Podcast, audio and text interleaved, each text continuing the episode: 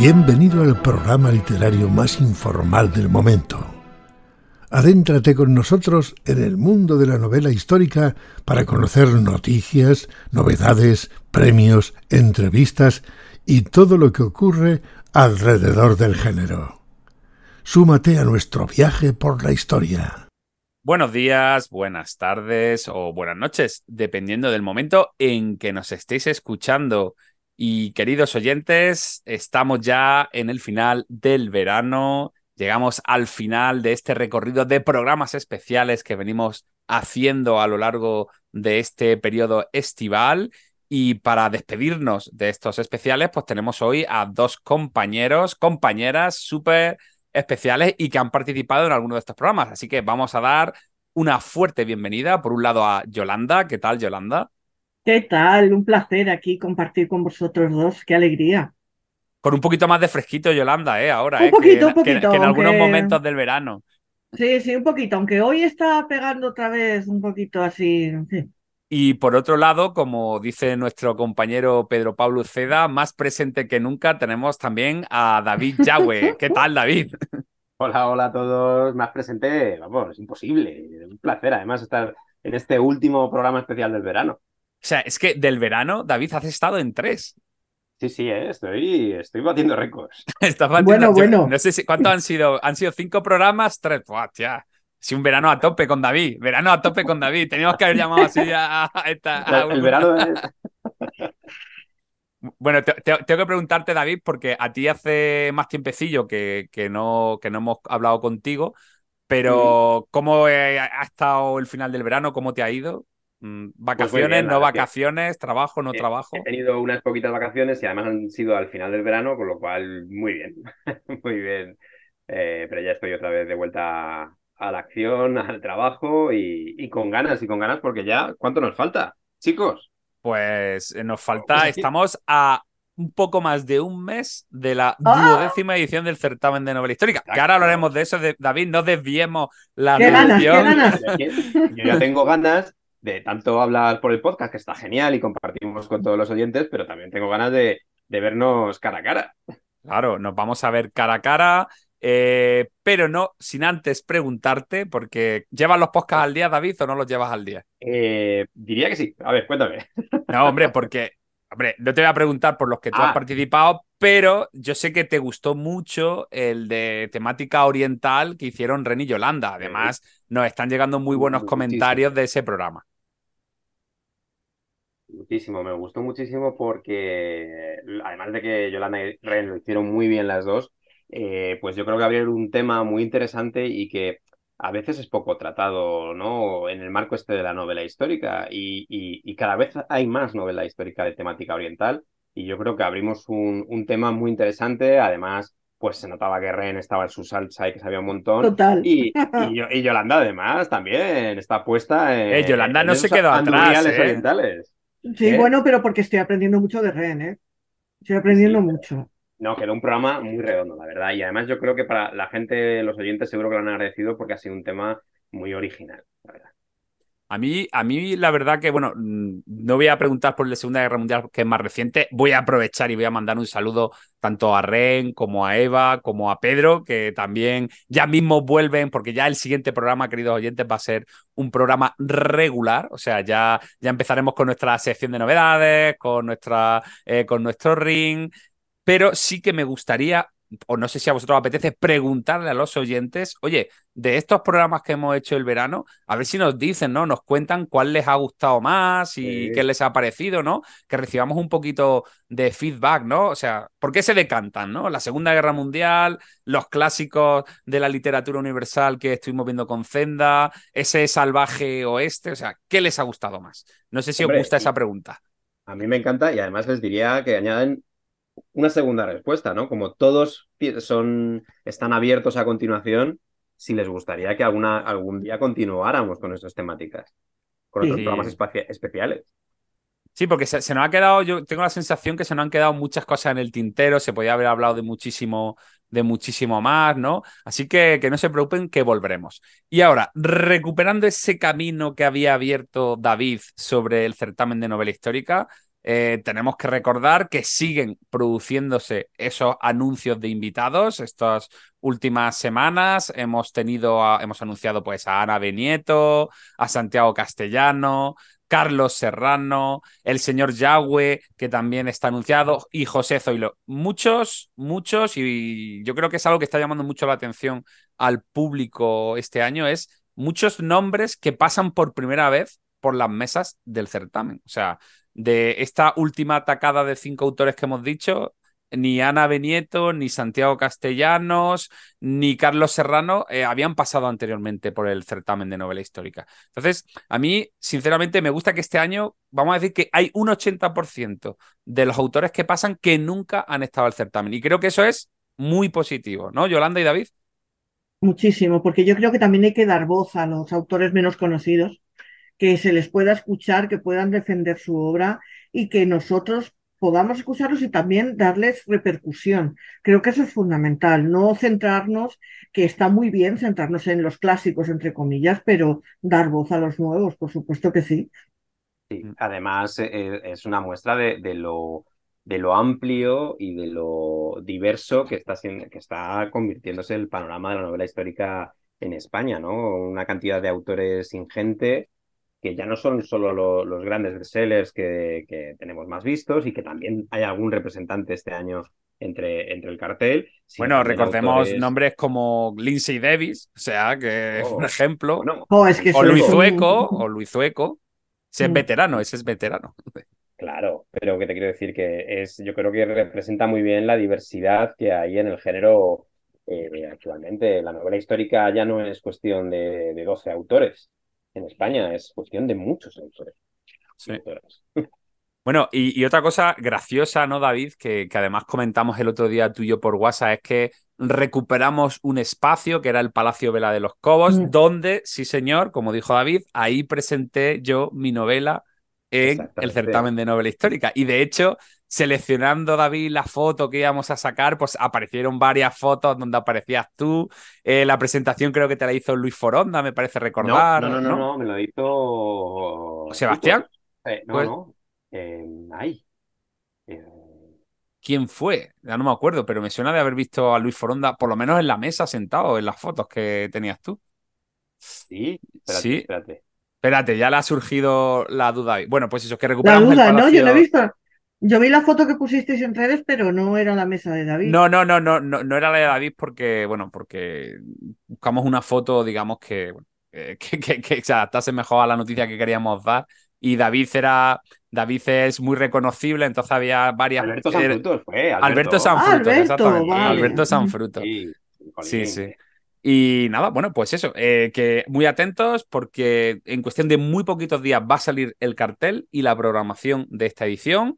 Eh, ya está preparada, ya está completa. Faltan autores todavía por anunciar, faltan muy pocos autores, están ya prácticamente todo el plantel de este año anunciado y ya haremos como siempre, ya saben los oyentes que, que tenemos nuestros programas especiales dedicados al certamen de novela histórica y, y hablaremos sobre el certamen. Pero hoy venimos a hablar de tres novelas que están vinculadas a un autor muy, muy conocido, que en muchos momentos en comentarios y los oyentes y el público en general nos han comentado que a ver si en algún momento podíamos hablar de Arturo Pérez Reverte. Pero en vez de hablar de Arturo Pérez Reverte y haber cogido, no sé, creo Yolanda y David que a lo mejor lo, lógico hubiera sido empezar por El Capitán a la Triste, que, que, todo el mundo lo conoce, que, que, es una saga, pues hemos decidido, en vez de empezar por a la Triste, coger novelas que transcurren en el, periodo, en el napoleónico, durante las guerras napoleónicas, de Arturo Pérez Reverte. Tres novelas hemos cogido, El Húsar, La Sombra del Águila y Un Día de Cólera, que son las obras de las que vamos a hablar hoy, pero no sin antes que David, antes de que arranquemos con este comentario en común, nos introduzca un poco en el autor, para aquellos de vosotros que no, no lo conozcáis o, no lo situéis muy bien.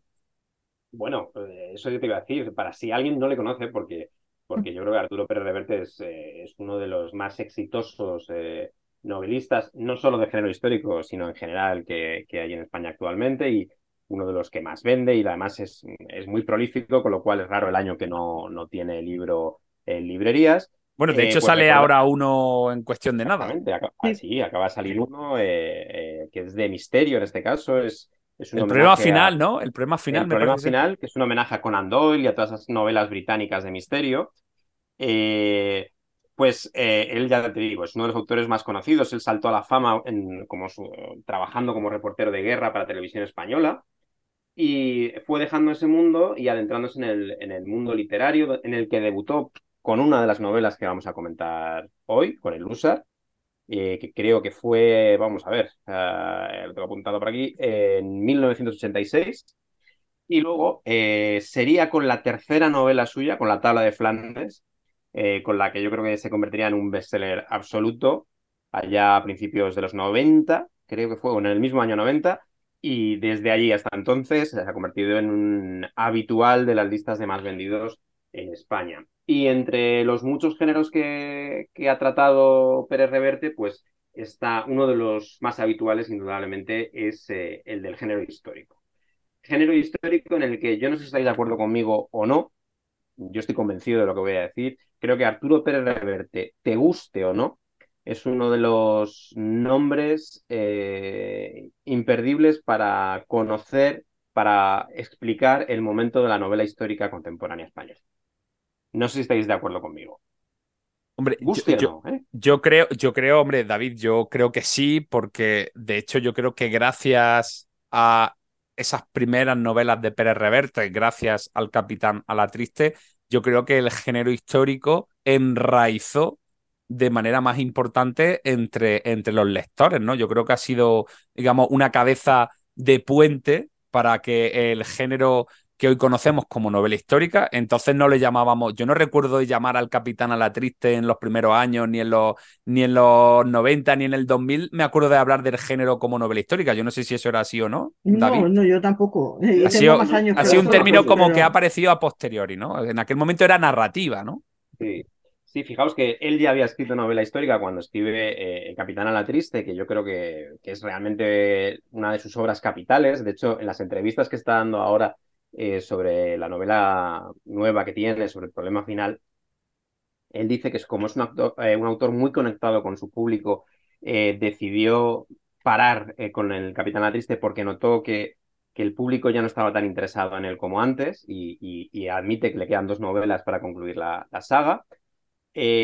Pues es sin duda una, no digo que sea su mejor, pero desde luego es la novela que ha, se ha convertido en buque insignia de este, de este autor. Habiendo es- escrito antes eh, novela histórica, él antes del, del Capitán a la Triste era más conocido por aquellos thrillers con, con componente histórico como podía ser El Club Dumas o Sí, la, piel tabla de del tambor, Flandes. la tabla de Flandes. Entonces, es a partir sobre todo de, de Capitán a la Triste cuando yo creo que configura un poco su novela, su narrativa histórica y donde apoya, sabiendo que había autores antes en esa época como eh, Slava Galán, eh, que ya habían tenido mucho éxito con este género, donde lo convierte en un éxito total y, popular a más no poder. Ahora los libros de Capitán a la Triste en muchos institutos se mandan como lectura para los chavales, ¿no? ¿Por qué creo que, es- que el Capitán a la Triste, eh, por cierto, voy a hacer un inciso, eh, ahora que es más conocido Arturo Pérez Reverte por su obra histórica, yo reivindicaría bastante estos thrillers que hemos comentado de La Tabla de Flandes, El Club Dumas, eh, La Piel del Tambor, porque realmente están muy bien y ahora parece que están muy lejanos y ya se identifica un poco con, eh, con el autor, pero mm, a mí me parece que Pérez Reverte era muy buen autor de, de thriller.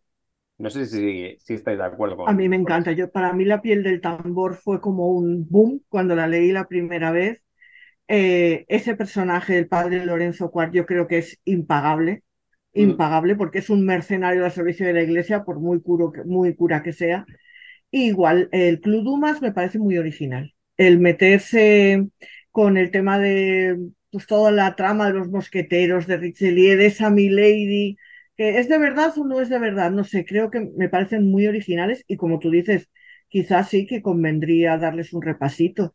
Bueno, Sí. de hecho, yo creo que el, el que muchas de estas novelas que estamos hablando ahora mismo y que has comentado tú, David, ¿no? Eh, se pasasen al ámbito cinematográfico, o sea, también eh, suponen un fuerte empujón para, para el propio, para el propio Pérez Reverte. Hace poco, pues hemos vivido este reciente estreno de la, de la piel del tambor, ¿no? Que, que, tan buena acogida ha tenido en, no me acuerdo la plataforma, creo que era Netflix, si no, si no recuerdo mal, ¿no? Bueno. me parece que Pérez Reverte es un autor con muy mala suerte a, Totalmente. adaptaciones audiovisuales que ha tenido tanto en serie como en película, ¿no? Totalmente de acuerdo. Creo que la, más reseñable podría ser El Capitán la Triste, que yo creo que resulta fallida por un, error de concepto, no, no, ni siquiera por medios, porque creo que es una película con muchos medios, con un director competente, muy competente. Bueno, directores. Es que yo creo que uno de los principales problemas de esa película es eh, que hay varios directores, ¿no? Y eso, eso provocó muchos problemas, ¿no? En el rodaje y en la forma de hacerlo. Pero yo fíjate, creo que, que el problema de esa adaptación es, es el concepto, ¿no? El, el tratar de convertir eh, una saga de novelas de aventuras de capa y espada, como son El Capitán Ana Triste, eh, en, una, en una especie de biopic, de, de, biografía, de película biográfica. Y yo creo que ahí falla el concepto de la película, ¿no? A la Triste es un personaje de capa y espada, de aventura, y, y la película no es, no es eso. no, en realidad además creo que se centra más en el tercer volumen de A la Triste. Sí más que en el primero, que yo creo que el primero era muy brillante. A ver, los demás son brillantes, pero... Y que no... Chicos, chicos, eh, nos vamos a hacer hoy el, especial sobre la triste. Sí, hay, que presentarnos un poquito. Sí, sí, sí, sí. No, a mí esa película lo que me parece fascinante es la ambientación, la fotografía, creo que son impagables. Los diez últimos minutos, que son a poco tendido y Vigo Mortensen, por supuesto, pero eso ya a nivel personal. salvo la forma de hablar tan extraña que tenía la película, pero por lo A mí me da igual, si yo no necesito que me hable. ¿no? pues mira, para terminar esta pequeña introducción, eh, Pablo, yo eh, diría un poco que quizá el, éxito de, de, Pérez Reverte en la novela histórica, eh, además de, tiene que ver mucho como él como autor, porque él es un personaje muy conocido que ya viene de la televisión y eso yo creo que ayuda pero también porque logra construir con todas sus novelas, independientemente del género que, mm, que, trate, pero en novela histórica eso se ve, y lo vamos a ver hoy con las tres novelas que vamos a, comentar, eh, en un autor muy reconocible. Da igual que haga una novela histórica ambientada en la Edad Media o una de, en el siglo XX, eh, siempre es un mundo revertiano y unos personajes revertianos. Y además eh, siempre encontramos pues, una idea muy pesimista de España, una visión muy pesimista de España, siempre encontramos un prototipo de héroe, de héroe cansado normalmente. Eh, siempre encontramos unos, unas ideas sobre una cierta masculinidad que se repite y es como un leitmotiv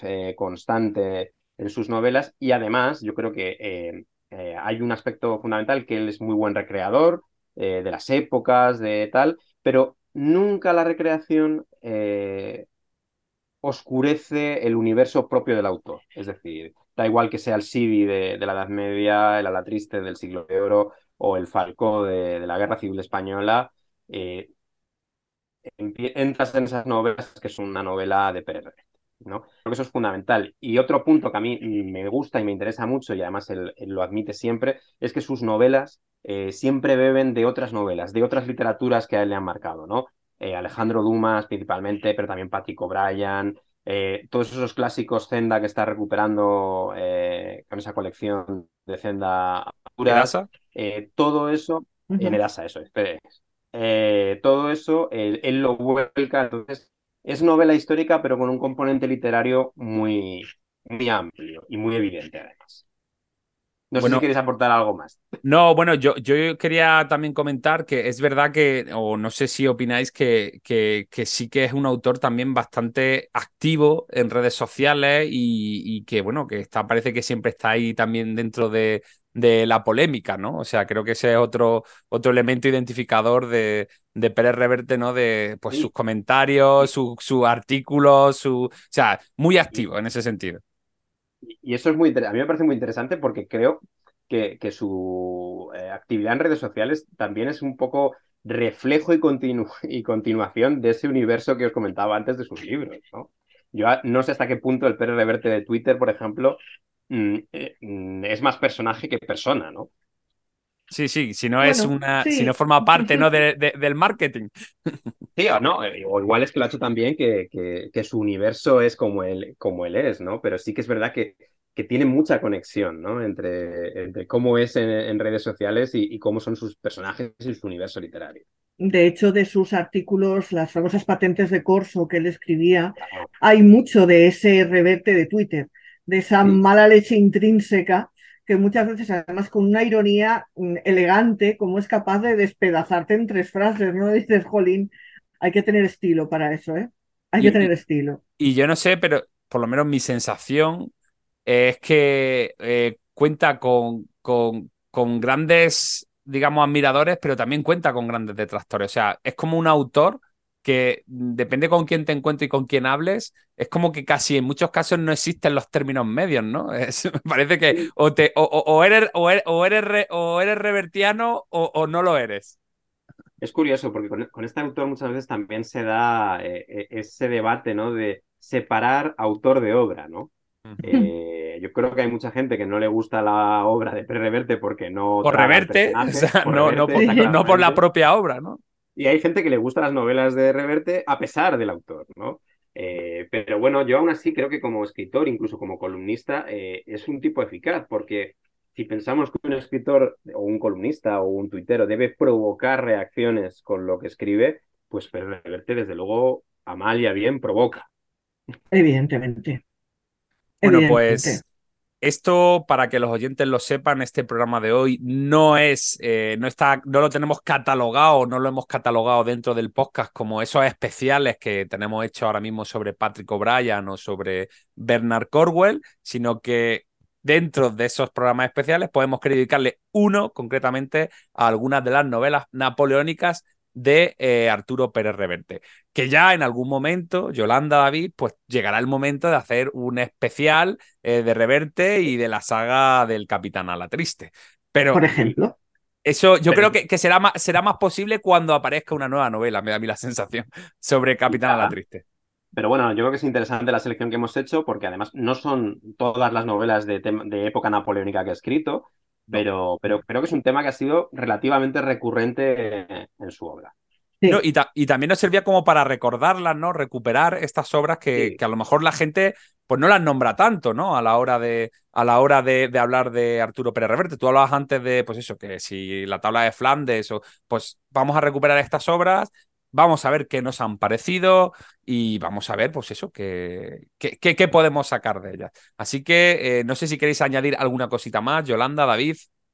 No, Nada, que, que promete, esto promete. Pues vamos a hacer una pequeña pausa y volvemos enseguida.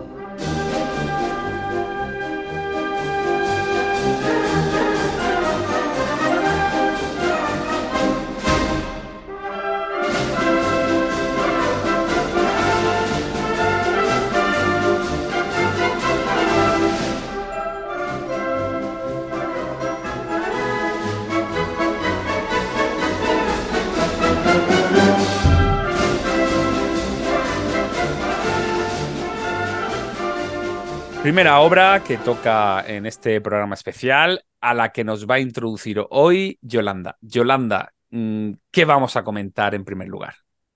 Pues vamos a comentar la primera cronológicamente hablando, de las tres que hemos elegido, no la primera que, Reverte escribió, sino la primera en orden cronológico, que es Un día de cólera, de, basada en el 2 de mayo de 1808. ¿Por qué la elijo? Porque yo soy madrileña madrileña de ancestros madrileños, gata hasta las trancas y yo el 2 de mayo lo llevo muy a gala, ¿no? A ver, no salgo a matar franceses, pero bueno, como que me impacta, ¿no?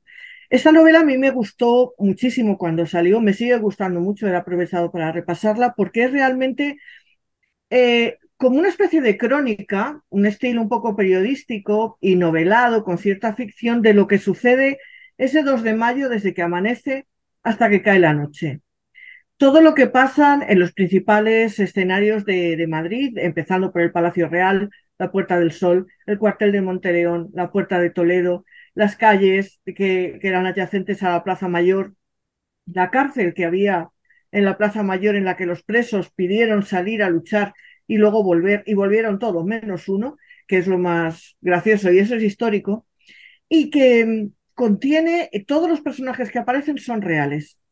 Y a mí hay algo que, que lo tengo aquí apartado en, en, el libro y es la nota que, que Reverte da a la primera página de la novela, cuando dice, este relato no es ficción ni libro de historia, tampoco tiene un protagonista concreto, pues fueron innumerables los hombres y mujeres envueltos en los sucesos del 2 de mayo de 1808 en Madrid. Él lo que hace es recoger los hechos históricos, recoger los nombres, recoger los datos para crear esa especie de crónica de lo que sucede. Es cierto que narrada y ficciona determinadas cosas, pero ficciona pues a lo mejor lo que pueden ser em, diálogos o cómo reacciona un personaje en un determinado momento, pero todos los personajes que están ahí son reales. Y donde a mí me emociona especialmente la gesta de los capitanes Daoiz y Velar, del teniente Ruiz y el teniente Arango en el cuartel de Monteleón, que allí sigue en la Plaza del 2 de Mayo, para quien no conozca Madrid, la puerta del cuartel de Monteleón sigue de pie en la Plaza del 2 de Mayo de Madrid, con las estatuas de nuestros capitanes, y porque siento una admiración profundísima por el capitán Daoiz. ¿Que, ¿Que este libro es entretenido? Te lo zampas en dos sentadas, yo no sé vosotros, pero es muy fácil de leer, muy entretenido, emociona mucho, toca mucho, es como una ola que empieza a crecer, a crecer y cuando llega el, de pronto la marea baja con esa caída de la tarde y, la, la, venganza de los franceses y a mí me fascina cómo lo, lo, tiene escrito, cómo lo escribió Reverte y todo lo que cuenta, porque creo que lo cuenta muy, muy bien. Yo no sé si vosotros estáis de acuerdo. Pues vamos, David, si quieres, intervenir tú primero. Pues, pues, mira, yo tengo una opinión, de, me pasa con... Eh, con un día de cólera y también me pasa un poco con Cabo Trafalgar, aunque creo que eh, Cabo Trafalgar eh, es un poco... tiene más riesgos por parte del autor, corre más riesgos en esa narración de la batalla de Trafalgar, pero le sale menos redonda.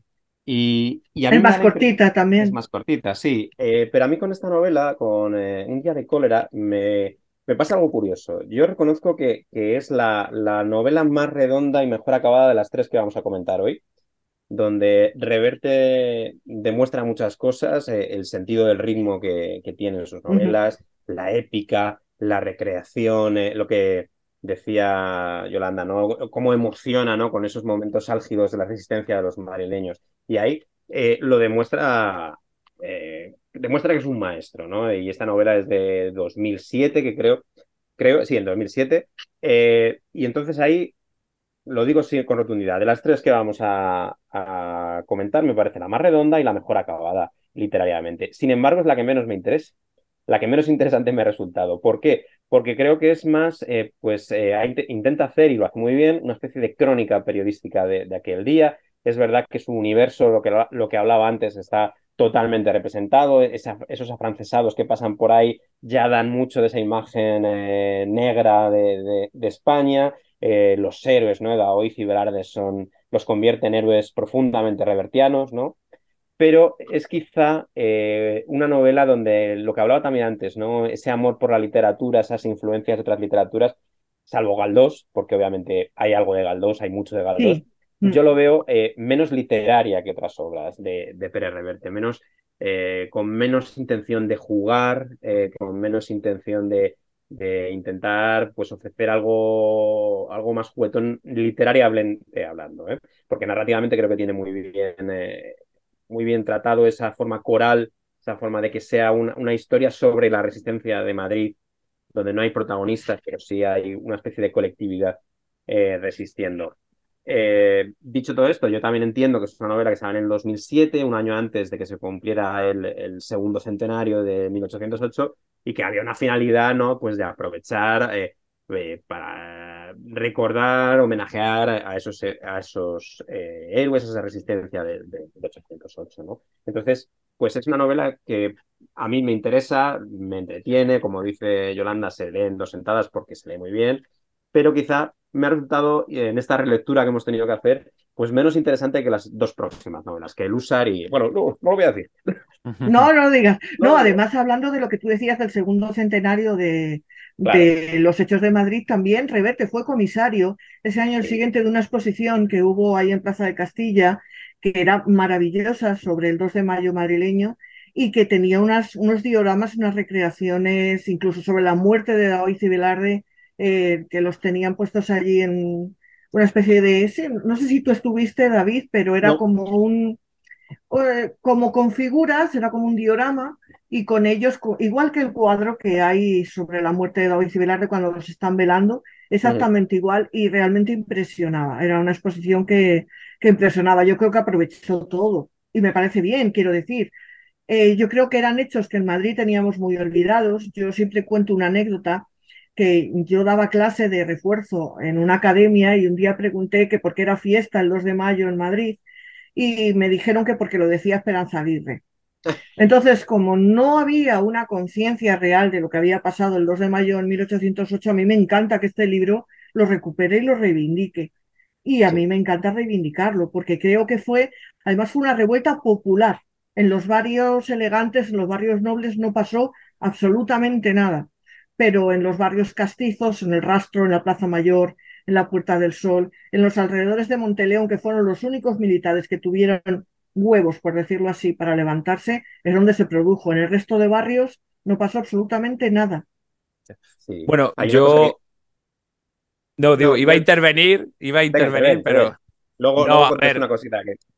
Yo lo que iba a decir es que, a ver, eh, a mí me genera un, un problema internamente este, un día de cólera, porque es que yo, mm, por lo menos, no lo asumo como novela. O sea, yo vuelvo a eso que ha dicho David de la crónica periodística. Sí, sí, por supuesto. Es, Entonces, mm, prácticamente mm, eso. Porque, porque, porque es una crónica, o sea, eh, esas, esos grandes listados, esos párrafos llenos de nombres, eh, esos detalles, ¿no? Y si el detalle no se sabe el nombre o no se sabe tal, no se pone o pone que no se sabe.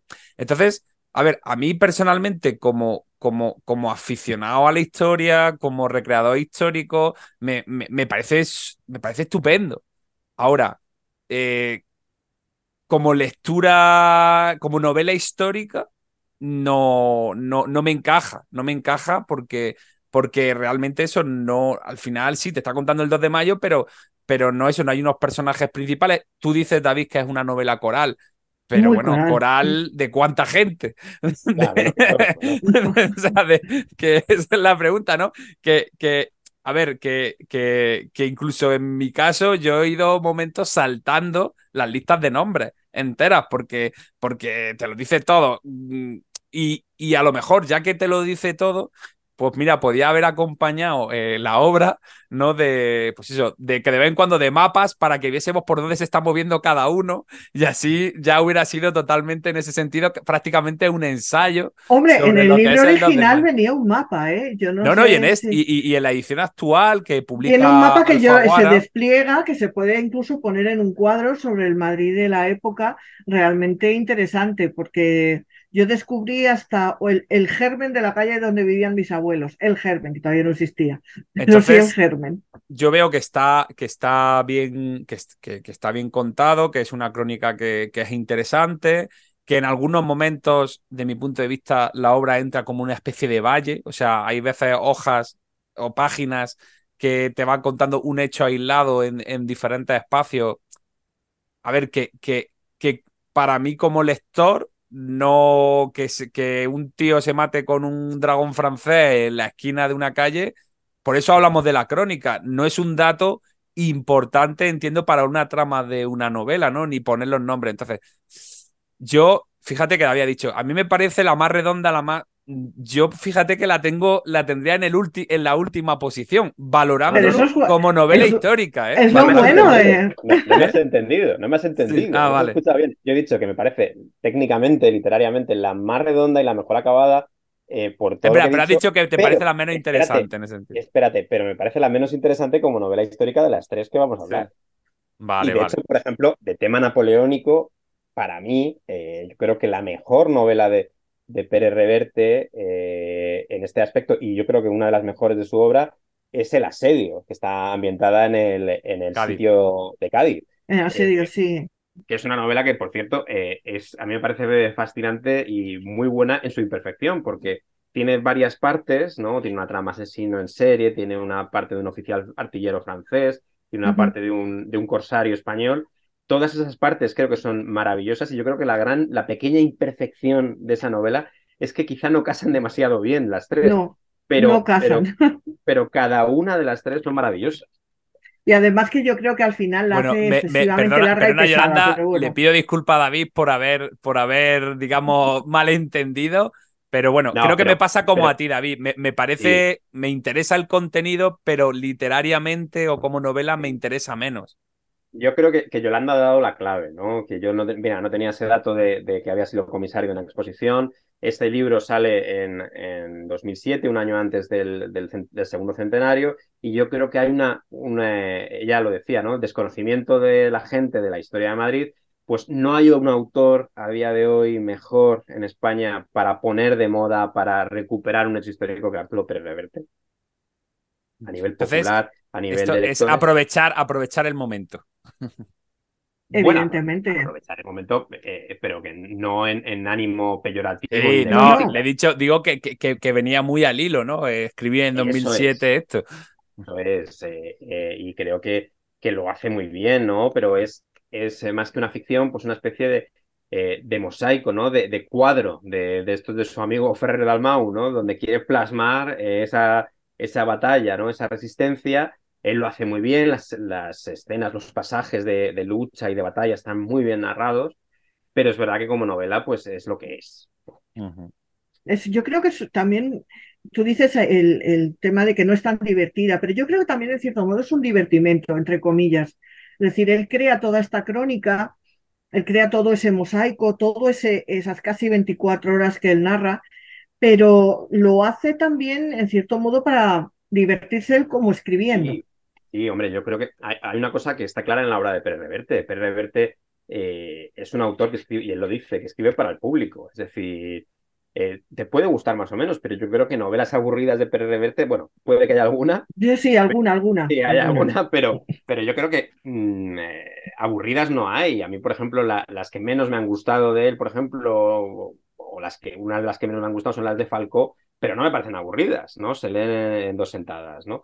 Eh, y yo creo que además él lo hace muy bien porque él tiene un didactismo, y no he entendido como esos algarismos que suelen ponerse de crítica, hmm. sino que él es muy muy ameno introduciendo detalles y, cosas de la historia real de una manera narrativa y amena. Y eso también lo hace en esta, desde luego. Además, que es difícil que una historia tan épica y tan emocional como la resistencia del 2 de mayo eh, no sea emocionante y no sea entretenida. Bueno, épico, épico a, reventar, ¿no? El 2 de mayo, ¿no? Eso está claro, ¿no? Es, Yo creo que hay escenas, sobre todo en la toma de Monteleón, hay escenas que, mm, vamos, si te metes en la piel, de hecho, hace, hasta hace unos años había unos recreadores que en la plaza del 2 de mayo sacaban cañones, hacían una recreación de la toma. Yo, Yolanda, eso lo hemos hecho este año 2000, eso lo hicimos en mayo de este año, que estuvimos allí. Sí, no, pero que había una, había una asociación que hace años en, en el barrio de Malasaña se dedicaba a hacer la recreación de la toma del cuartel en la Plaza del 2 de Mayo. Pero que se ha hecho también en 2000, eh, se ha hecho también en este año 2023. Contigo de protagonista, ¿no? Contigo de protagonista. Bueno, no, un ubetense, un ubetense hacía de Daoy, digo, para más datos.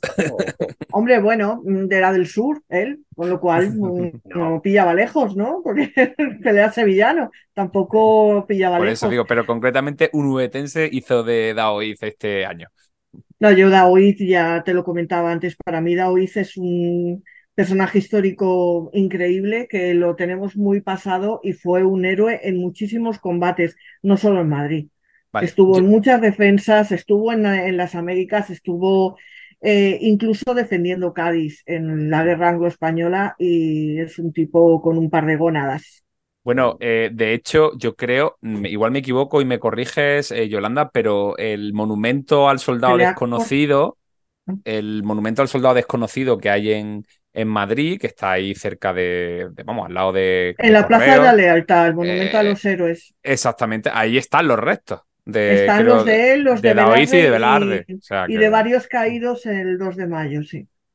Bueno, eh, yo, por lo menos, mm, no sé, Yolanda y David, yo creo que a lo mejor para empezar a leer Reverte, si alguien que nos esté escuchando dice, ay, por, por- de las novelas que vais a hablar hoy, mm, ¿por cuál empezaría? Pues yo fíjate que creo que un día de cólera no sería por lo que yo diría No. que alguien arrancase, ¿no? No, No, yo que creo que eso ya requiere el haber empezado antes. El haberte metido en el universo y luego ya sigues. Sí, Claro. además no creo que, que sea una muestra de lo, de lo más habitual y de lo más evidente. de- Exacto, ¿no? De. Al contrario de lo que, pues yo creo que vamos a ver un poco en las próximas dos obras, ¿no? Yo creo que Un día de cólera es que Ok. tiene una forma, yo creo, muy singular, muy especial, está concebida como está concebida y yo creo que por eso se sale, quizá. Pero fíjate, eh, ahora estaba pensando y he, y he dicho yo también que, que es la que menos juego con esos referentes literarios tiene, pero sí que es verdad que, que es, al final tiene, tiene ese universo revertiano, tiene a Galdós, ¿no? Como origen, pero también yo creo que le dota en esa e- búsqueda de la épica de otro referente, este, en este caso cinematográfico, que Reverte utiliza mucho y que cita mucho, que es John Ford, ¿no? E- Esa, eh, esa épica de los derrotados, ¿no? Al final, Sí. eh, los héroes son el pueblo, el pueblo madrileño y en el fondo son, eh, es la épica de la derrota y de, y de la, y de la gente que pierde, ¿no? Y, y yo creo que en eso, en esta novela también está, sobre todo en la parte final, también está muy presente. Sí, que conste que considero que tiene un final y un principio muy buenos. O sea, Claro. lo cuenta muy bien, ¿no? Eh, el origen, eh, el desencadenante, lo que va ocurriendo, cómo transcurren esos primeros momentos, ¿no? Esa, cómo esa salida al final que se llevan a- al, a- al infante, que se llevan al infante, ¿no? Eh, cómo, cómo- cómo enciende, eh, se enciende la mecha y también cómo termina, ¿no? Cómo, cómo acaba ya ardiendo absolutamente todo. Entonces creo que el principio y el final son brillantes en ese sentido, incluso para aquellos que quieran conocer eh, más desde una perspectiva eh, puramente histórica el tema del 2 de mayo, me parece un buen libro. Sí, sí, sí, sí. Desde luego Completamente. Y sobre todo por eso, porque es muy entretenido de leer. Eh, yo incluso a estos mm, asnillos míos que dijeron lo de lo de Esperanza Aguirre, más de uno se lo leyó y ya dijeron que no se les iba a olvidar nunca. Así que si ha servido de algo bueno, pues no está mal. Oye, estaba yo pensando, ¿existe alguna película, serie sobre el 2 de mayo? ¿O que refleje el 2 de mayo? A mí no me suena, sobre- ¿eh? La de Garci, Sí, la de Garci, eso te iba a decir. pero yo creo que no tiene base en esta novela, ¿no? Eh, no, y además, ¿sabes qué pasa? Que, que confunde, lo- yo no sé, confunde los escenarios. La carga de los mamelucos o de los coraceros, no me recuerdo bien, me la planta delante del arco de cuchilleros, que dices, yo le mato. Literalmente, no visto, de no verdad. visto, Pero pero ¿cómo, sí se, ¿cómo que- se llama? ¿Cómo se llama esa película? Ah, es- no sé si era una película, yo creo que era una serie. ¿Era una serie o una película? Pues no lo sé. Yo diría que pues- la dirigió Garci. Sí, es de Garci, segurísimo. A ver. Bueno, Es a ver, no sé si están tiene. aquí nuestros servicios de inteligencia intentando, eh, a, a partir de las preguntas difíciles, como dice nuestra compañera Ren, eh, salir airosos. Por cierto, el otro día, David, hablaba Ren de tus flotadores y tus manguitos. Sí, sí, sí. Ah, sí, ya, ya la tengo. que- que ve- Es Sangre, Sangre, de Mayo. Sangre de Mayo es una película del año 2008, justo Sí, pero- el centenario. el Pero por lo que tú te confundías, por lo que estoy viendo, es porque Telemadrid la, la emitió dividida en dos. en Ah, dos puede ser, puede ser que la, la puso en dos partes, sí. Sí, Sí que es verdad que, claro, eh, Garci y Pérez Reverte, que, que yo creo que comparten muchas cosas y, y diría que son amigos o, o conocidos o algo así, no lo sé. Eh, sí que es verdad que en estilos eh, narrativos fílmicos uno y literarios el otro, creo que no son muy, muy parecidos. No, yo creo que tenía, yo esperaba más de esta, yo la vi en su momento porque no. tenía muchas ganas y el problema era eso, yo cuando vi el arco de cuchilleros y vi, y es que no recuerdo bien si eran los mamelucos los que atacaban allí o los coraceros, me da igual, es que allí nunca pasó tal cosa. Entonces es como, jolín, vete a la puerta de Toledo, que la tienes un poquito más abajo, ¿no? No sé, me dio un poquito de rabia, pero bueno. Eh, por Bueno. cierto, Pablo, ¿por qué, por qué sacaba esa flotación, nunca mejor dicho, eh, lo de los manguitos de Ren? No, porque justamente lanzo una pregunta de estas totalmente inesperadas y hay, no hay, cómo se llama, qué os pareció y, nada, el otro día hablaban de, esa capacidad tuya de supervivencia ante, ante las adversidades y las preguntas que yo suelto. Yo tengo el casco azul siempre preparado en este podcast. Sí, sí, por si acaso, ya salvavidas. Bueno, pues oye, yo les lanzo la pregunta a los oyentes de que aquellos que hayan leído un día de cólera, que también que nos puedan dejar su, opinión, qué les pareció, si les gustó, si se acercan a alguna de las posiciones que hemos expresado aquí eh, durante el comentario. Y si no, pues yo creo que David Yolanda, creo que hemos hablado, hemos dicho bastante, ¿no? Ah, sobre lo que se puede encontrar eh, un lector delante de un día de cólera. Y yo creo que toca hacer pausa e irnos a nuestra siguiente lectura. ¿No estás de acuerdo con nuestras opiniones? ¿Se nos ha olvidado algún dato? Escríbenos y déjanos comentarios en nuestras redes sociales. Comparte también el programa y suscríbete para pertenecer a nuestra tripulación y ayudarnos en este largo viaje.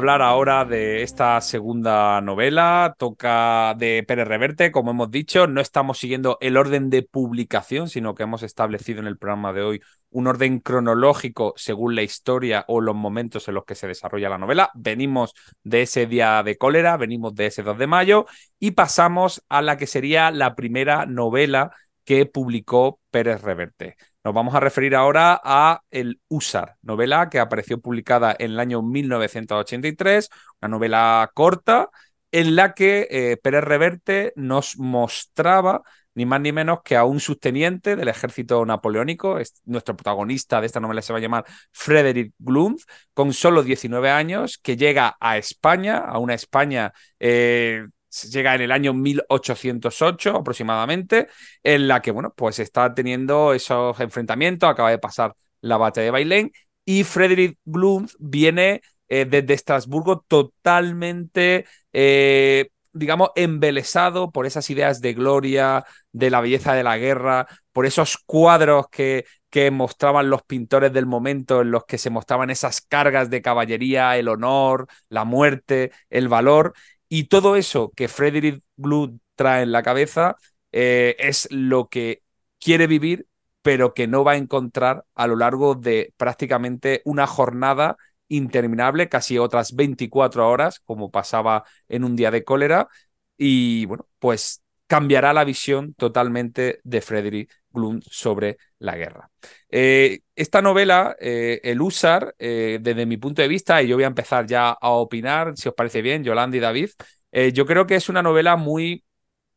estamos hablando del momento en que Pérez Reverte, y si me equivoco me corregís, está, es reportero de guerra, y yo creo que un poco esta novela eh, refleja eh, lo que él está viviendo, ¿no? Lo que él está viendo, ¿no? En esos, en, esos conflictos internacionales en los, que, en los que está participando, ¿no? Todo, toda esa épica, toda esa belleza, la gloria, el honor, el pasar al recuerdo, las grandes gestas, cuando realmente llegas al barro, te metes en una guerra. Eh, creo que hay un momento en la novela que, que, lo define muy bien, ¿no? Es el momento en que Glunz va a entrar por primera vez en combate, no hay un sol radiante, ¿vale? No, no es un bello prado, es un día que está lloviznando, que está oscuro, que el suelo se está empezando a embarrar y eso no coincide con la idea que él tenía, ¿no? De, de, lo que tenía que ser la guerra.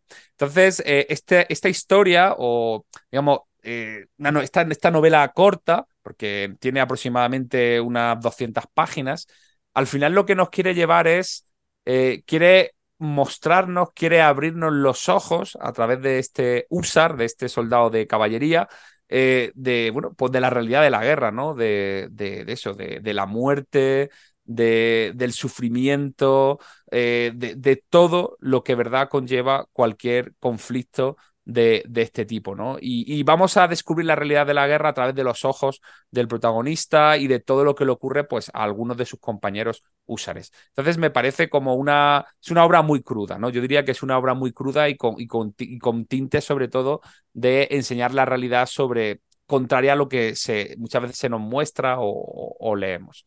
Bueno, perdonad, aquí dejo mi introducción. David Yolanda, ¿quién quiere intervenir primero? David, tú o yo. Le doy yo. A, ver, yo estoy completamente de acuerdo. Yo creo que en esta obra lo que intenta Pérez Reverte es mostrar la verdadera cara de la guerra. El quitar esa pátina de gloria, de que en la guerra puede haber algo hermoso, puede haber algo, no sé, reconocible como... Es que hasta los actos heroicos están llenos de sangre y de dolor en cualquier momento.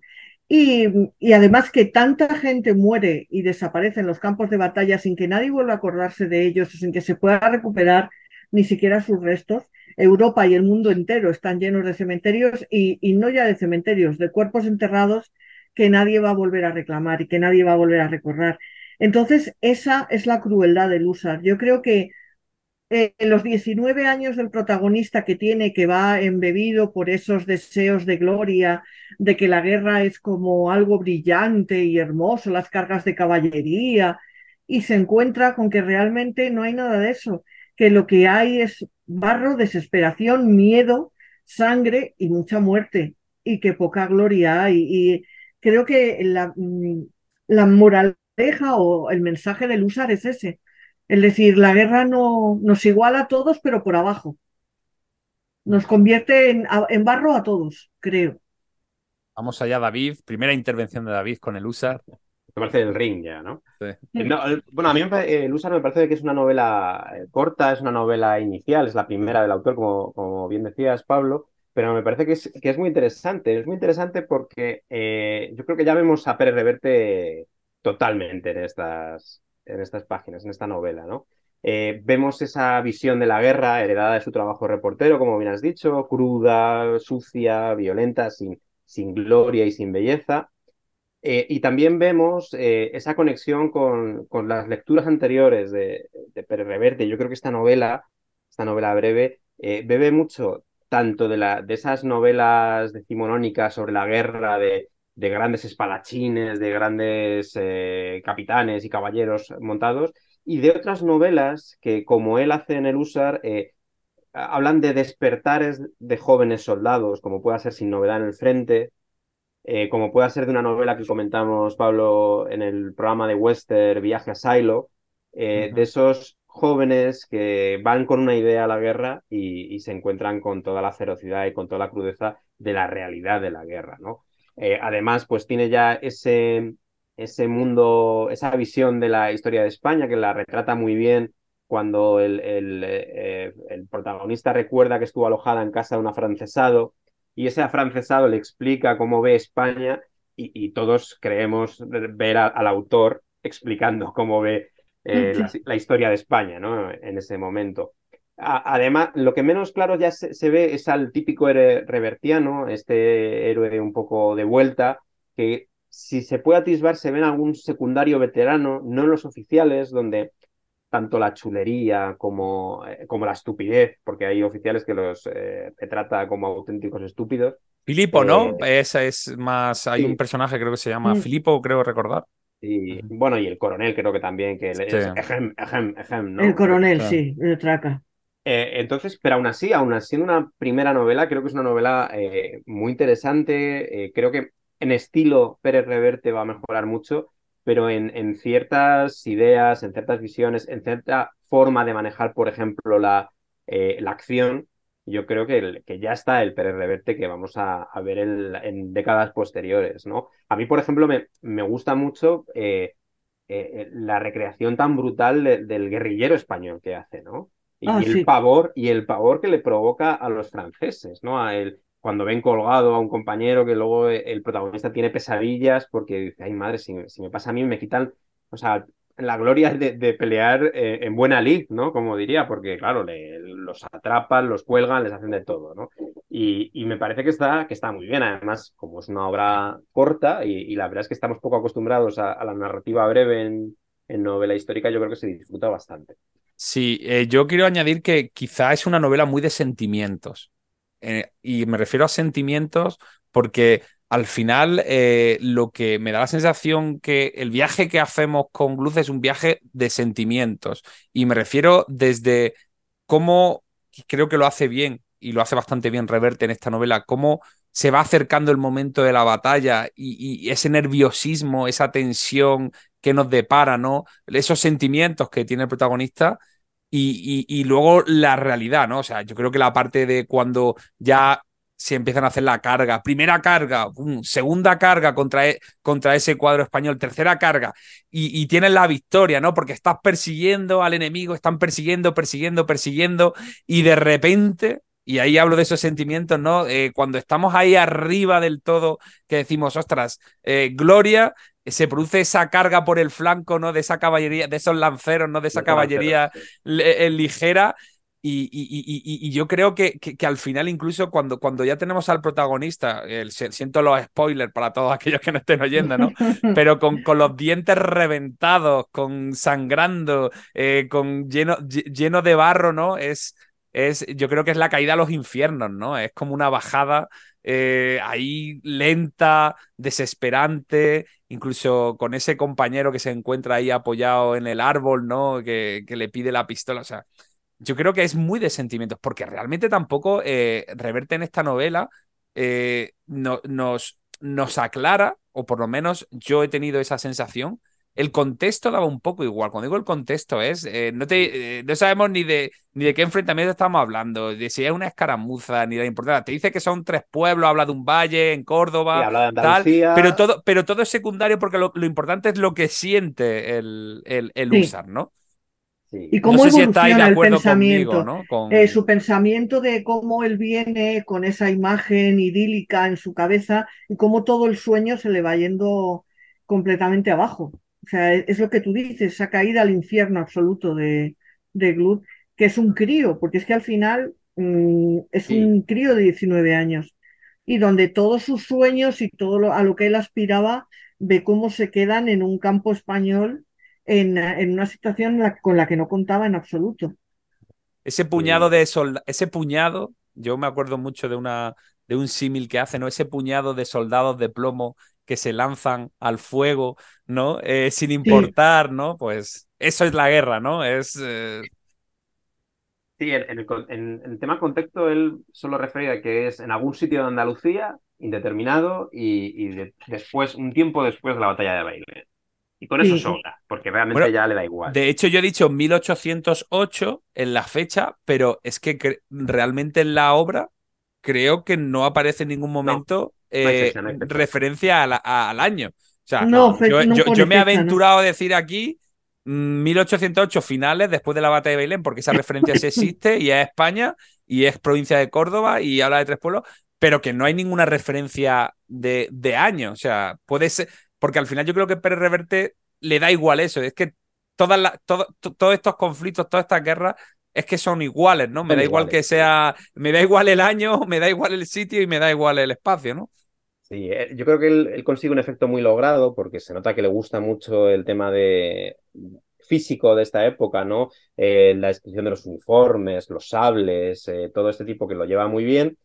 eh, y que nos recuerda mucho a esos cuadros eh, que hablabas tú antes, también de las cargas, ¿no? Que son muy bonitos, muy épicos, muy coloridos. Y él juega a, pues, embarrar toda esa imagen dorada, todos esos botones y entorchados de las guerreras de estos húsares, pues que acaben manchados de sangre y de barro irreconocibles, ¿no? Eh, eh, yo creo que el, el- el- donde se ve la magia de esta novela, que insisto, es una ópera prima y se nota, pero, pero está muy bien hecha, Pero, pero David, es una, de mi punto de vista, es, una buena ópera prima, ópera sí, prima, sí, sí. o sea, Déjame terminar que voy, voy a ello. Que yo creo que donde se ve la magia y, y lo bien hecha que está es que realmente todos sabemos, cualquier lector, aunque no conozca Pérez Reverte, empieza a leer esta novela y por la presentación, por el tono y, y por todo y por los personajes, sabe hacia dónde va, es decir, no te va a sorprender en ese aspecto en, en, el desarrollo argumental, pero te sigue emocionando y te sigue interesando y sigues comprando ese despertar al infierno y a la, y a la destrucción y a la muerte de, de, de, este joven personaje, ¿no? A pesar de que es una historia que, como, que yo creo que hemos visto muchas veces en literatura, ¿no? Sí. El joven que llega ilusionado, ¿no? Eh, es igual que los jóvenes alemanes de Remarken sin novedad en el frente. Eh, eso sí, lo no, hemos es, visto, un, es, un, pero es, lo hace bien. es un camino, es un camino muy propio, ¿no? De dentro del género, incluso, ¿no? Eh, Claro, cuando nos claro. presentan estos pero y conflictos. funciona muy bien y, y- y yo creo que tanto a nivel descriptivo, incluso decías, es más de, emo- de emociones y de sentimientos y es verdad, pero las escenas de acción están eh, de batalla, la- los pasajes También. de batalla están muy bien narrados, ¿no? Sí. Hay un- yo siempre encuentro un problema en, en muchos autores que narran eh, episodios bélicos en sus novelas que a veces se, eh, no saben eh, para transmitir confusión y, y- y cómo es una lucha, al final lo que hacen es que el lector no sabe lo que está pasando. En cambio, Pérez Reverte transmite muy bien la atmósfera de confusión, de violencia, de autores, de los eh, combatientes perdidos y confusos, pero el lector no se pierde, sabe lo que está pasando, ¿no? Y eso lo hace Yo creo que su experiencia en, en la guerra de, en tantas guerras, sobre todo en la guerra de Yugoslavia, e, en- a eso le ayuda. Claro. A él le tocó estar metido en, en muchos momentos, incluso sacar muertos de entre las ruinas, y creo que eso es algo que se queda y que él luego sabe plasmar muy bien en las novelas. Esos momentos de que tú decías de confusión, de caos, y cómo él los solventa escribiendo. Creo que esa experiencia suya es impagable dentro del adjetivo para, para eso. Bueno, eh, esos viajes, como digo, iniciáticos son, son, nos recuerdan también a, a novelas, a clásicos. Tú antes hacías conexión, David, con, con esas obras clásicas como, pues yo me viene a la cabeza Guerra y Paz, ¿no? O me viene a la cabeza Norte y Sur, ¿no? Novelas Sí. eh, donde acompañamos en ese viaje a esos jóvenes, ¿no? Con esas imágenes de, de lo que es la guerra, que, que está totalmente, digamos, edulcorada y, y, y llena de luz con, con, con la auténtica realidad, ¿no? Entonces, conseguir ese sentimiento, ese viaje que nos propone Reverte en 200 páginas, me parece una, una, una proeza, ¿no? En vez de hacerlo en, en 800, ¿no? O sea, me parece algo muy, muy, muy, muy, muy que le honra, ¿no? Y que, y que ya mostraba pues un, un, un escritor con maneras. Sí, sí, desde luego, desde luego ya te digo que, se nota que es una ópera prima en detalles, yo creo que el, tema del estilo lo va a pulir en, muchas obras posteriores, pero el universo revertiano ya, ya asoma aquí y la forma de escribir de un gran narrador también. Sí. Bueno, pues yo creo que, que, no sé, y yo siempre ya lo digo, algo que alegar, algo que añadir a El Usar de Arturo Pérez Reverte. Que quien no la haya leído, que la lea, por favor, porque se lee en un plis y es una pequeña joyita. Sí, entonces, bueno, pues eh, ahí está El Usar, como decimos, eh, una novela eh, que, que, yo antes decía, esto es como un día de cólera, ¿no? Porque prácticamente vivimos 24 horas con, con, con Sí. nuestros protagonistas, ¿no? Un poquito más porque aparece el día de antes, la noche, ¿no? Y, y vamos a decir que son 48 horas prácticamente lo que, lo que veamos a viajar con el protagonista. Pero ahí está, ¿no? Y referencias continuas a Bailén, referencias continuas a, a también eh, aparece eh, el 2 de mayo y toca hacer pausa y volvemos en unos segundos con ya la última novela.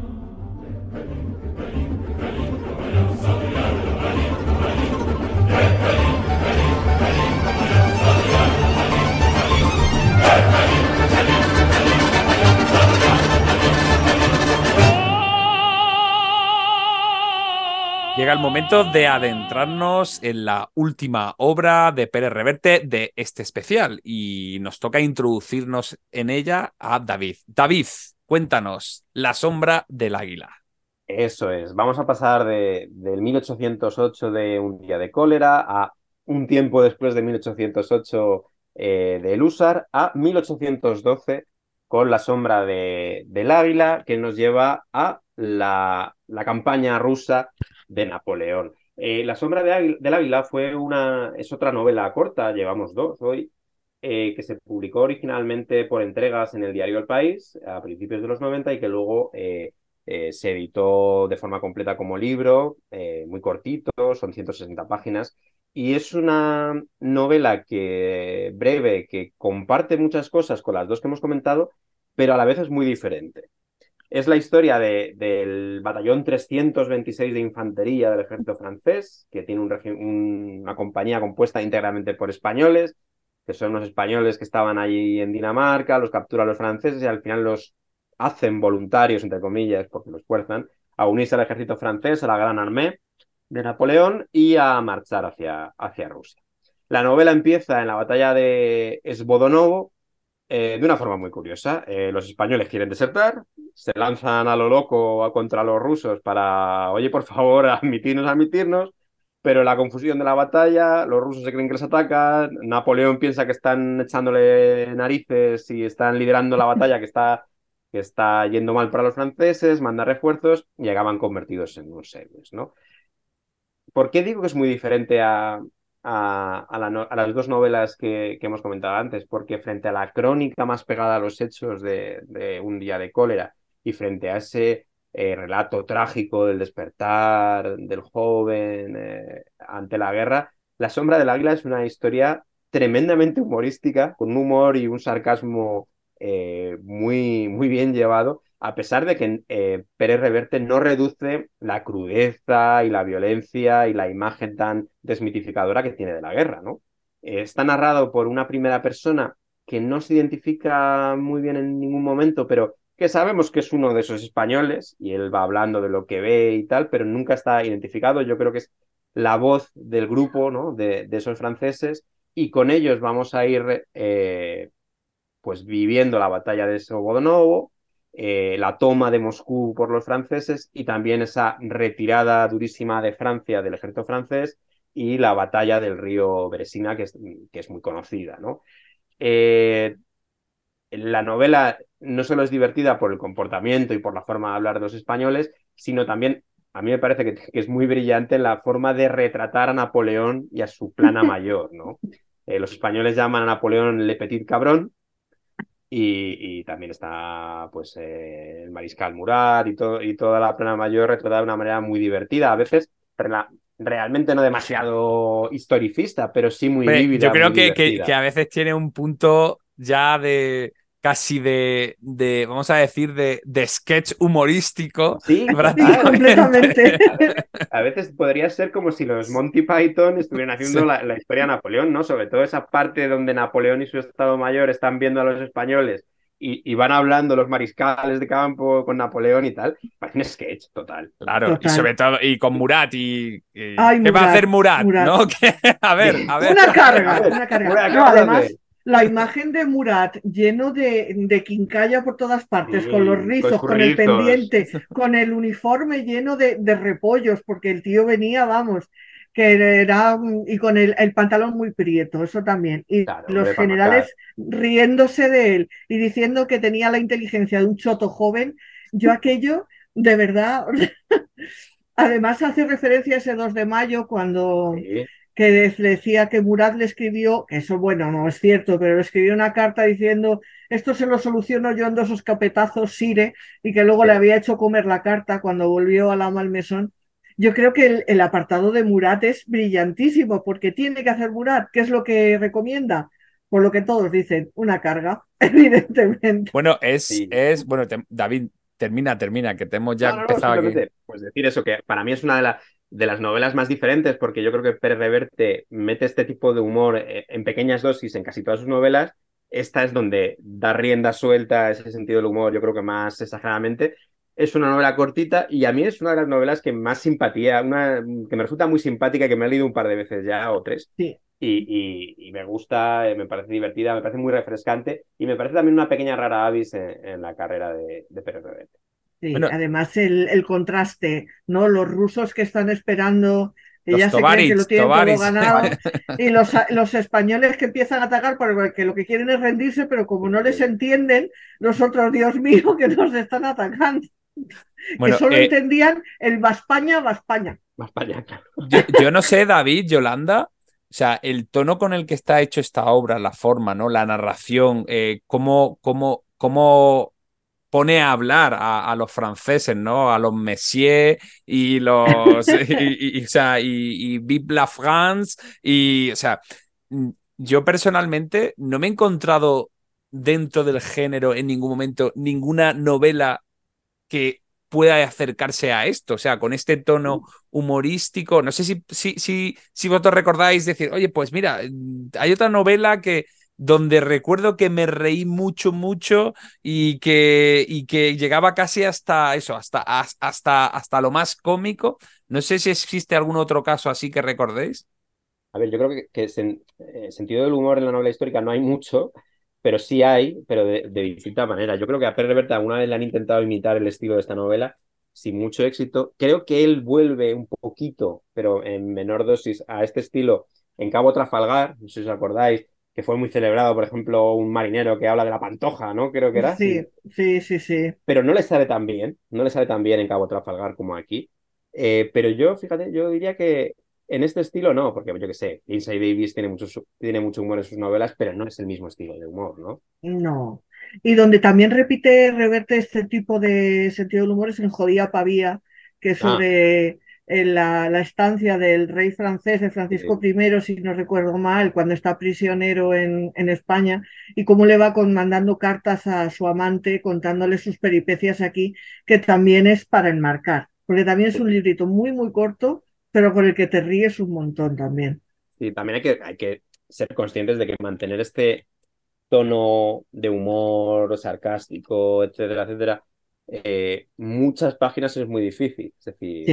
eh, Muy. 160 páginas que tiene la sombra del águila funciona muy bien, pero si, igual si son 300 eh, es más complicado. te- ¿no? Y de igual, hecho, te, sa- igual satura el lector en 300 páginas porque ya claro. se va totalmente, ¿no? La, la, la, la tensión narrativa y todo. Eso es. Y- A pesar luego, de que la parte dramática está muy bien contrapesada, Sí. porque existe, existe una parte dramática muy seria. Y, y realmente eh, no te da una imagen de que sea una guerra de, de broma, eh, ni No. una guerra tal. La guerra es violenta, mueren, eh, brr, eh, mueren a las puertas además, gente en la novela, y de una forma violenta, ¿no? Pero sí que tiene un, un tono diferente, un, un tono logrado. Pero ya digo, yo no sé si 300 páginas lo aguantaba. Ya. Quizá no, eso, De, eso de- tiene este tiene la dosis justa, las páginas justas para que, de mi punto de vista, el sabor de boca se te quede eh, eh, perfecto. O sea, te, Sí. y, y mira que, que es una tragedia, porque la obra al final es una tragedia, ¿no? De esos 300, 400 integrantes, de ese, de ese 326, mm, quedan 11. Creo que al final de la obra, ¿no? O sea que, Sí, que- cuando vuelven da así como mucha... Exactamente, Pena, ¿no? Es, sí. eh, pero bueno, vuelve, de todas formas, creo que, que al final eh, Pérez Reverte también al final nos enseña eh, sus conocimientos y cuando nos habla, como tú dices, de, de todo el del Estado Mayor, de, de que además en esta novela se permite, ¿no? Por, por el tono de la novela, el contarnos, incluso adelantarnos acontecimientos continuamente, ¿no? De cuando esté en. Santa Elena, eh, apresado y lo cuente, o, Sí. o este acabará de tal manera, ¿no? O, o sea, es ese narrador omnisciente, pero también de todo lo que tiene que venir y todo lo que tiene que pasar. Pero está muy, es- está muy bien hilado, ¿no? No, no, no, no, no molesta al lector, ¿no? No te está adelantando nada porque, porque al final tampoco la novela eh, lo único que nos interesa es ver qué va a pasar con ese 326, ¿no? Y, y, cómo va a acabar. Y esto sí que es una novela de una sentada. O sea, no, son dos sentadas, es una sentada y, y, adelante. Te lo tomas un cafetito, meriendas y ya te lo has leído.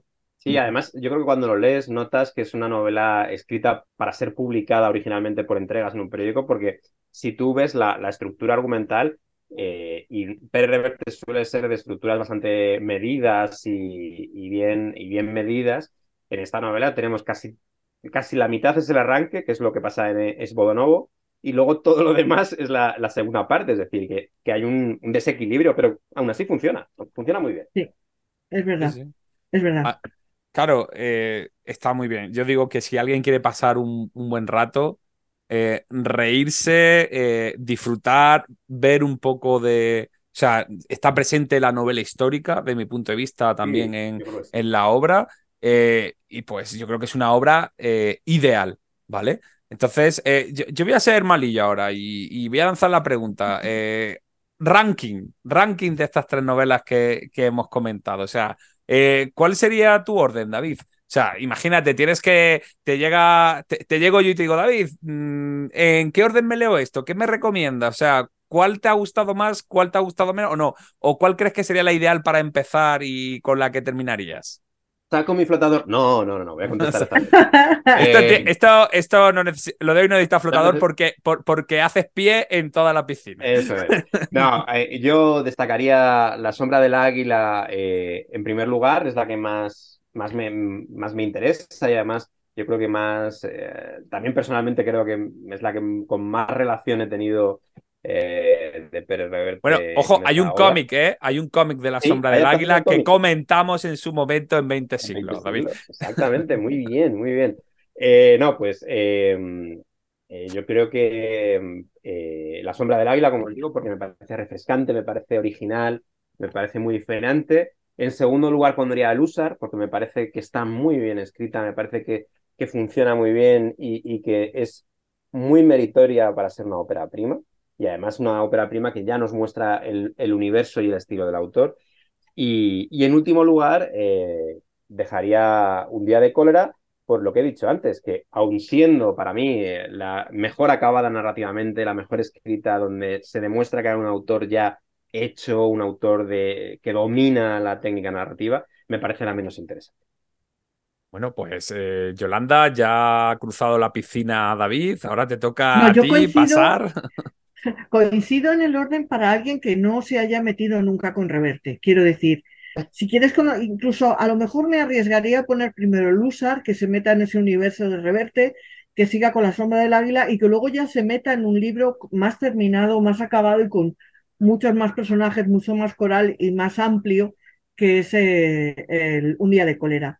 Entonces sí, yo pondría para alguien que no se ha puesto nunca con, empezaría por el USAR, que disfrute de, de conocer esas 48 horas de, de, este personajito tan joven que descubre que la guerra no es lo que es. La sombra del águila, porque así te desestresas y te ríes y luego ya te metes en, en un día de cólera y a patear las calles de Madrid. Sí, la, verdad que es que son tres novelas muy diferentes. Quizá, digo, que, que, la selección que nosotros hemos hecho es que es muy como. Son, son obras con, incluso en el estilo, en forma de enfocarlas, muy, muy distintas. Quizá hubiéramos metido aquí eh, Trafalgar o hubiéramos metido otro tipo de obras si, si hubieran, hubiera habido más semejanza, ¿no? Hubieran tenido una línea más, más parecida. Pero yo en el orden me decanto más por quizá por el que ha propuesto Yolanda, ¿no? Por, por no porque al leer a lo mejor La sombra del águila te puedes llevar una idea más equivocada, ¿no? Está, es, tan diferente, está tan, tan fuera de, digamos, de, de, lo habitual. Pues sí, empezaría por el Usar, segunda La sombra del águila y tercera Un día de cólera. Ese sería mi orden. ¿Y cuál sería el orden de nuestros oyentes? Pues eso nos lo pueden decir también en los comentarios de Evox, de Spotify, de, de nuestras redes sociales. Y, bueno, yo creo que ha sido, pues eso, un, programa eh, bastante, bastante curioso y lo, hemos pasado bastante bien, yo creo, ¿no? Yolanda y David.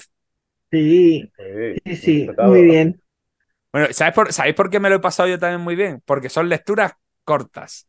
Al contrario de lo que llevamos, de lo que llevamos todo el verano.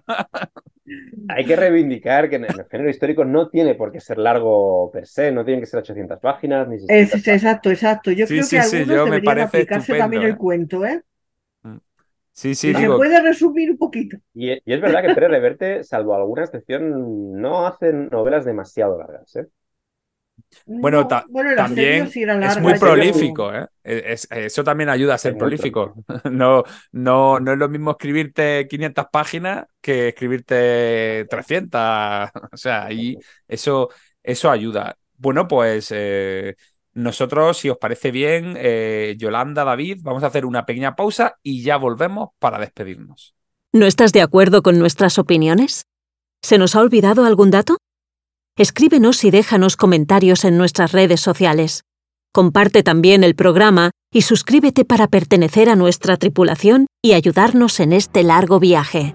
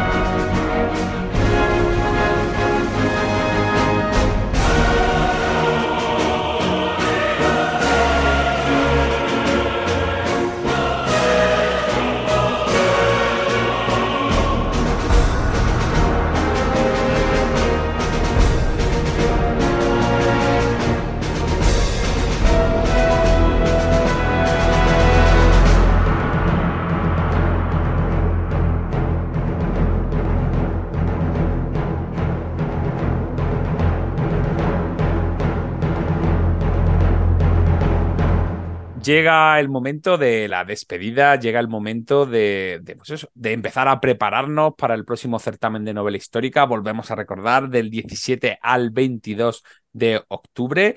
Y lanzo a David y a Yolanda esa última pregunta antes de terminar hoy, que es, eh, ¿qué especiales, ya que le hemos preguntado al público sobre los especiales que le gustaría, cuáles quisieran que continuáramos, eh, cuáles les han gustado más de los que han escuchado o les han molado más, eh, ¿qué, ¿qué especiales os gustaría encontraros a vosotros en el verano 2024, ya que hemos hecho este trabajo tan duro durante el verano 2023?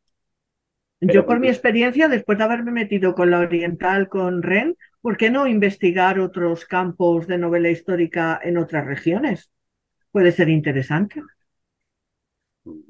A lo mejor no, por ejemplo, yo que sé, eh, que, que no sé si la hay, ¿no? Eh, novela histórica balcánica, Ole. no lo sé, pero como Bueno. idea. Mientras haya alguien que haga la selección de lecturas para guiarnos por Ese ese es el camino. problema, ese es Ren, el prepárate. problema. Ren, prepárate.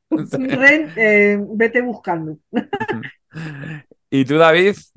Pues bueno, yo, joder, habría muchas cosas. Eh, creo que Primera Guerra Mundial podría ser un, un buen tema para, para tocar para, para un especial. Eh, y, y algo de Edad Media, ¿no? Algo de Edad Media, claro, es muy amplio, pero buscar algún... Habría que ojear a, a- algún hecho concreto o algún conflicto así. concreto, alguna guerra, ¿no? Que, que te... sobre cruzadas o sobre algo así, creo que podría ser interesante también. Ay, los Sí, sí. cruzados. La, guerra de los 100 años o cualquier cosa por el estilo. También, también. O sea, bueno, Sí. pues eh, nosotros, pues, daros las gracias, como siempre, por, por, por, la, por haber participado en el programa de hoy, por, por esa labor incansable que hacen todos los miembros del podcast y que han hecho posible estos especiales. Deciros, oyentes, que, que oye, que, que en vez, fijaos, para, yo creo que para nosotros, o en el caso de algunos, eh, que estábamos hablando de, tres lecturas eh, por programa y casi, como aquel que dice, tres rines por, por- por programa, lo cual no era fácil, pero aquí lo hemos conseguido, hemos cumplido y esperamos que lo hayáis disfrutado. A partir del próximo programa, ya en, digamos, encaramos el tramo final del año y volvemos con nuestras novedades, con nuestro ring, eh, entrevistas que también tendremos. Oye, se nos vienen encima también novedades importantes dentro del género de novela histórica. Tenemos eh, bueno, y ahora, por cierto, David, que ahora es un momento que no paran de salir esas listas de lo que sale este otoño, lo mejor del otoño. O sea, eso mm, es verdad que, hay ciertos autores que nos faltan esas listas, como puede ser Ken Follett, ¿no? Que está ahí continuamente, Santiago Posteguillo, otro nombre, Arturo Pérez Reverte, es otro de esos nombres que, que se está repitiendo a lo largo de todos esos listados, pero que también vienen más cosas interesantes, que no son de estos uh. autores ¿no? Yo, ha hecho Yolanda Siu ¿por qué? Porque también Porque madre mía, yo me han llegado un montón de listas y dices, jope, los quiero todos, pero claro, no, no puede ser. No, tengo curiosidad por algunos títulos que ya os iré contando que me llaman mucho la atención, sobre todo porque son autores que vienen de otros géneros. Ah, y me llama mucho la atención. No, pues, ya pues eso. Nosotros estaremos atentos, os iremos informando. Y David, Yolanda, gracias podéis ahora hablar o callar para siempre. Un placer siempre. Muchas gracias por escucharnos. Un placer y mira, pues eh, ya que hemos hablado hoy de, Arturo Pérez Reverte, si a alguno le ha, gustado, le hemos picado el gusanillo y aprovechando que, que Pérez Reverte ahora está en los papeles porque saca una novela, como hemos dicho, os recomendaría una entrevista que sale en mi periódico, la, de, la que le ha hecho Jesús García Calero en ABC, donde da bastantes claves sobre cómo él se ve como escritor y cómo identifica su, universo literario, que es muy interesante, por si alguno ha quedado con más ganas de, conocer a su autor. Pues eso, ahí deja David esa recomendación. Nosotros volveremos, no sabemos cuándo, de nuevo con Pérez Reverte. Así que hasta luego y nos vemos en 15 días. Adiós. Adiós.